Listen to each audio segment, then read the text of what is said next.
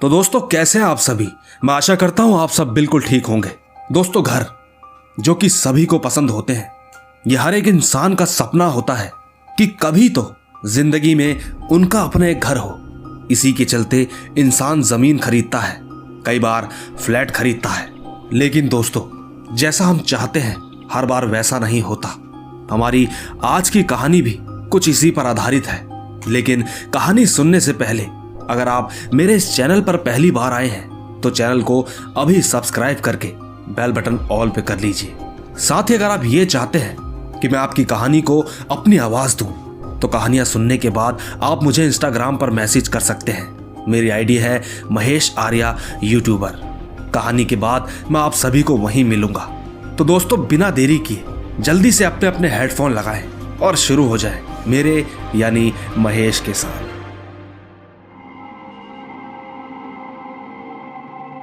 दोस्तों, मेरा नाम अशोक है। मैं आपको अपने साथ घटी बिल्कुल एक सच्ची घटना बताऊँगा, जो कि मेरा अपना अनुभव रहा है। दरअसल ये वाक्य मेरे साथ आज से कुछ सात या आठ साल पहले ही घटा था। उस समय मैं एक कॉन्ट्रैक्टर था। मैं बिल्डिंग और मॉन्यूमेंट्स के स्ट्रक्चर और उसे बनाने का कॉन्ट्रैक्ट लेता था। उन दिनों में दिल्ली के शहरद नगर में था। मेरी कंपनी को एक बिल्डिंग की आर्ट डिज़ाइनिंग और कारपेंटिंग का बड़ा प्रोजेक्ट मिला था। इस प्रोजेक्ट का बजट भी काफ़ी अच्छा था और साथ ही अलाउंसेस भी अच्छे थे। हालाँकि काम का दबाव थोड़ा ज़्यादा था, क्योंकि इस काम को हमें जल्द ही खत्म करना था। दरअसल इमारत पूरी तरह बन चुकी थी। सिर्फ़ उस इमारत का, रेलिंग और कलरिंग का काम करना था। दो महीने के भीतर काम ऑलमोस्ट खत्म हो गया था। इसी वजह से एक शाम ट्रस्टी और विजुअलाइजर काम को देखने के लिए आए। पूरा काम अच्छे से हो गया था। मुझे उनके सारे आर्टिकल्स की कॉस्ट और टैक्सेस के ऊपर डिस्कस करते करते रात के एक बज गए थे। वो सभी लोग रात के एक बजे करीब वहाँ से निकल गए। मैं भी अपने घर की तरफ़ जाने के लिए निकला, पर तभी मुझे याद आया कि मैं अपना प्रोजेक्ट स्लिप तो उसी फ्लैट में भूल आया, जहाँ मैं ट्रस्टी के साथ डिस्कस कर रहा था। मैं फ़ौरन ऊपर उसी फ्लैट की तरफ़ जाने लगा, पर सीढ़ियाँ मुझे दिखाई नहीं दे रही थी, क्योंकि वहाँ बेहद अंधेरा था। और ऊपर से वो फ्लैट भी सबसे टॉप फ्लोर पर था। बस एक यही कारण था, मुझे अब सीढ़ियों से जाना पसंद नहीं आया। मैं तुरंत लिफ्ट में घुसा और मैंने सबसे टॉप के फ्लोर का बटन दबाया। लिफ्ट धीरे धीरे ऊपर जाने लगी। लिफ्ट के खुलते ही मैं उस फ्लैट की तरफ़ बढ़ा। वहाँ पहुँचने के बाद मैं उस फ्लैट के अंदर गया, जहाँ मेरी प्रोजेक्ट स्लिप रह गई थी।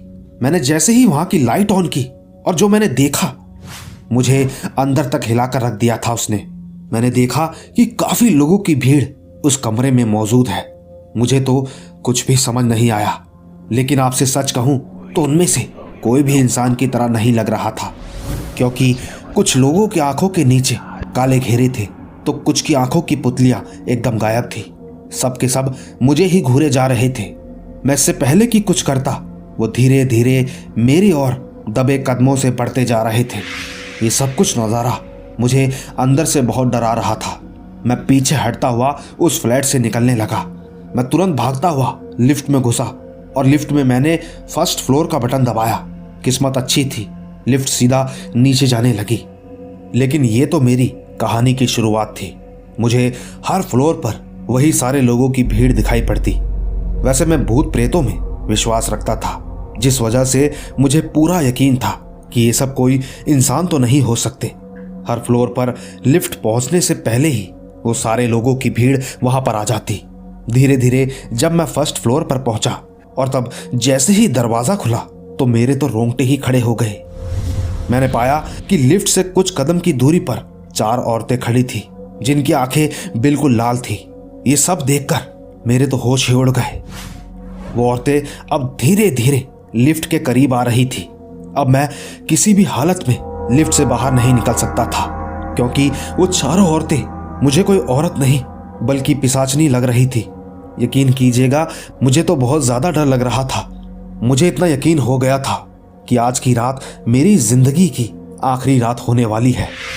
साथ ही मेरे दिमाग ने भी काम करना बिल्कुल बंद कर दिया था। मुझे ये बिल्कुल समझ नहीं आ रहा था कि मैं इन प्रेतों से आज की रात कैसे बचूं। हड़बड़ी में मैंने तुरंत ही लिफ्ट का फिफ्थ फ्लोर वाला बटन दबाया, जिससे कि लिफ्ट पाँचवें माले की तरफ़ जाने लगी। मैं चुपचाप एक कोने में आग बंद करके खड़ा रहा। फिर एक समय ऐसा आया कि लिफ्ट अपने आप रुक गई। मेरी आँखें खुली तो इस बार बाहर कोई भीड़ नहीं दिखी। मैं चुपचाप लिफ्ट से निकला और वहाँ के एक फ्लैट में घुस गया। उस नौ माले की बिल्डिंग में इस समय देर रात दो बजे मैं अकेला शख्स था, जिस वजह से मेरा चिल्लाना या चीखना मेरी जान नहीं बचा सकता था। इसीलिए मैंने थोड़ी हिम्मत जुटाई और मैं एक फ्लैट के अंदर घुस गया। उन दिनों वहाँ पर काम चल रहा था, जिस वजह से दरवाजे में कड़ी ना होने से मैं दरवाज़ा भी बंद नहीं कर सकता था। पर वहाँ उस फ्लैट में वॉशरूम और बालकनी ही एक ऐसी जगह थी, जहाँ मैं आज की रात छिप सकूँ। मैं तुरंत वॉशरूम में गया और ठीक उस वॉशरूम की टाकी पर एक लोहे से चिपक कर बैठ गया। उस वक्त उसका ऊपरी हिस्सा नहीं था। जिस वजह से अगर मैं खड़ा होता तो मुझे उस फ्लैट से बाहर का नज़ारा भी दिखता। उस समय ठीक रात के दो बज रहे थे। दो बजे का समय वैसे ही कितना डरावना होता है। मैं आपसे पूछता हूँ, क्या आपने कभी इतनी रात ऐसे बिल्डिंग में अकेले बिताई है? खैर, छोड़िए। मैंने तीन चार बार ऊपर उठकर देखना चाहा कि कोई है या नहीं। आखिर उन प्रेतों ने मेरा पीछा छोड़ा या नहीं? बार बार इस तरह देखने से मुझे कोई नहीं दिखा, जिस वजह से मुझे थोड़ी तसल्ली हुई। मुझमें बिल्कुल सब्र नहीं था। मैं बस अभी इसी वक्त बिल्डिंग से बाहर निकलने की फिराक में था, क्योंकि उस वक्त मेरा डर कुछ इस तरह गहरा था कि मैंने अपना सब्र खो दिया था। मैंने धीरे से भगवान का नाम लिया और टाकी से नीचे उतरा। मैं उस फ्लैट से बाहर निकला और जैसे ही नीचे जाने के लिए बढ़ा कि तभी मुझे किसी के कदमों की आवाज़ आने लगी। ऐसा लग रहा था कि जैसे सीढ़ियों से इस फ्लोर की तरफ़ पूरी की पूरी भीड़ आ रही है। पर अब मैं उस फ्लैट में वापस नहीं जा सकता था, क्योंकि वापस जाने में मुझे जितना समय लगता, उतने में तो मैं उनका शिकार बन जाता। दूसरी तरफ़ मैं नीचे भी नहीं जा सकता था। इसी वजह से मैं वहाँ से ऊपर की सीढ़ियों में भागने लगा, क्योंकि जो आवाज़ें आ रही थी, वो लगभग मुझे नीचे की तरफ़ से ही सुनाई दे रही थी। फ़िलहाल मैं भागता हुआ सीधा टेरेस पे पहुँचा। उस वक्त मेरी साँसें फूल रही थी। मैं कुछ देर यूँ ही खड़ा रहा, पर तभी फिर मैंने एक पूरी भीड़ की आवाज़ सुनी, जो कि शायद एक साथ ऊपर टेरेस की तरफ़ आ रही थी।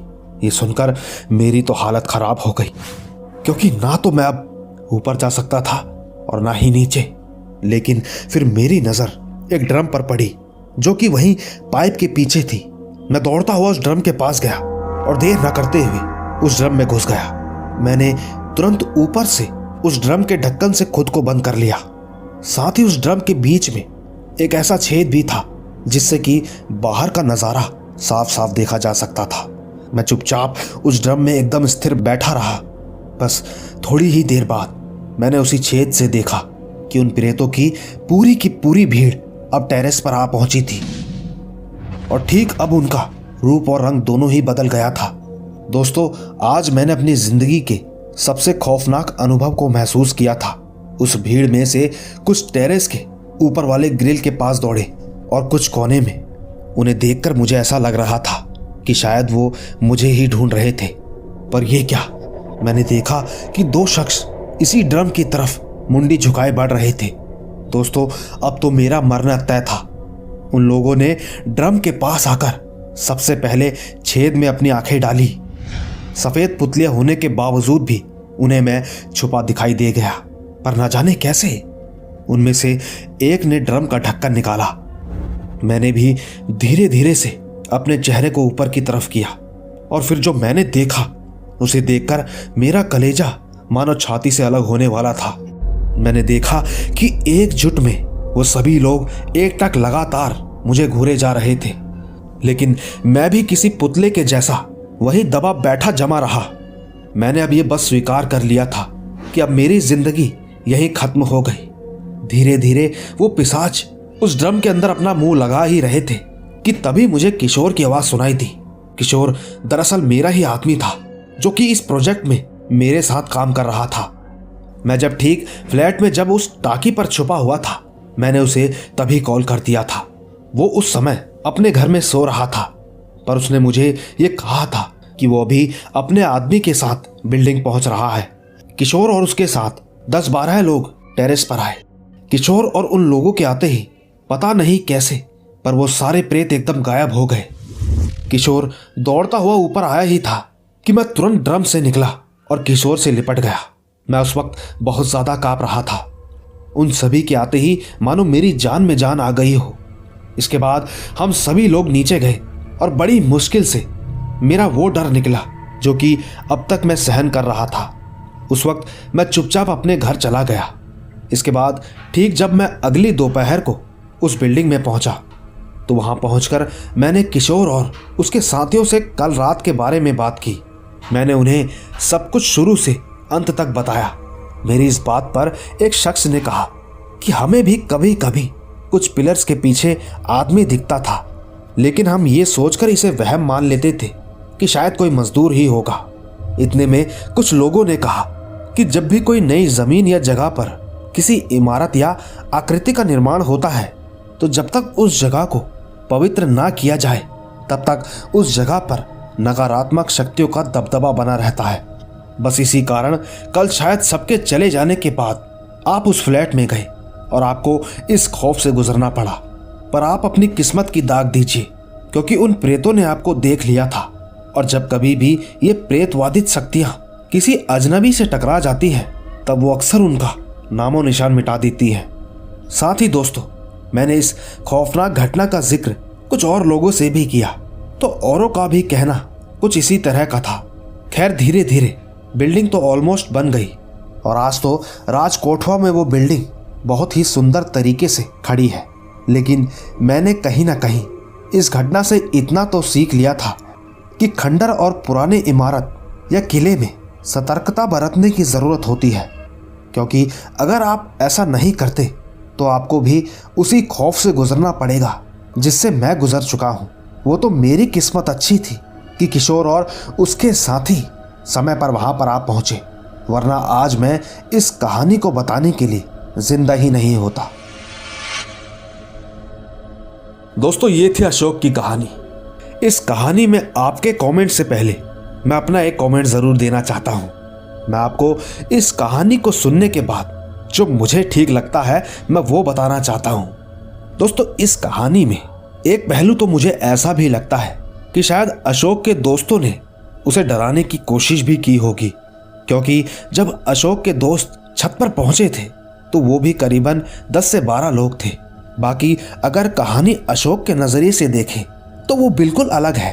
क्योंकि देखा जाए तो अशोक के मुताबिक उनमें से कोई भी उसके दोस्त की तरह नहीं लग रहा था। पर फ़िलहाल आपको हमारी आज की ये कहानी कैसी लगी, नीचे कमेंट ज़रूर कीजिएगा। बाकी मैं जल्द मिलूँगा आपको ऐसी ही रोमांच भरी रहस्यमयी कहानी के साथ। तब तक आप अपना और अपने परिवार का ख्याल रखें। चलता हूँ। Bye bye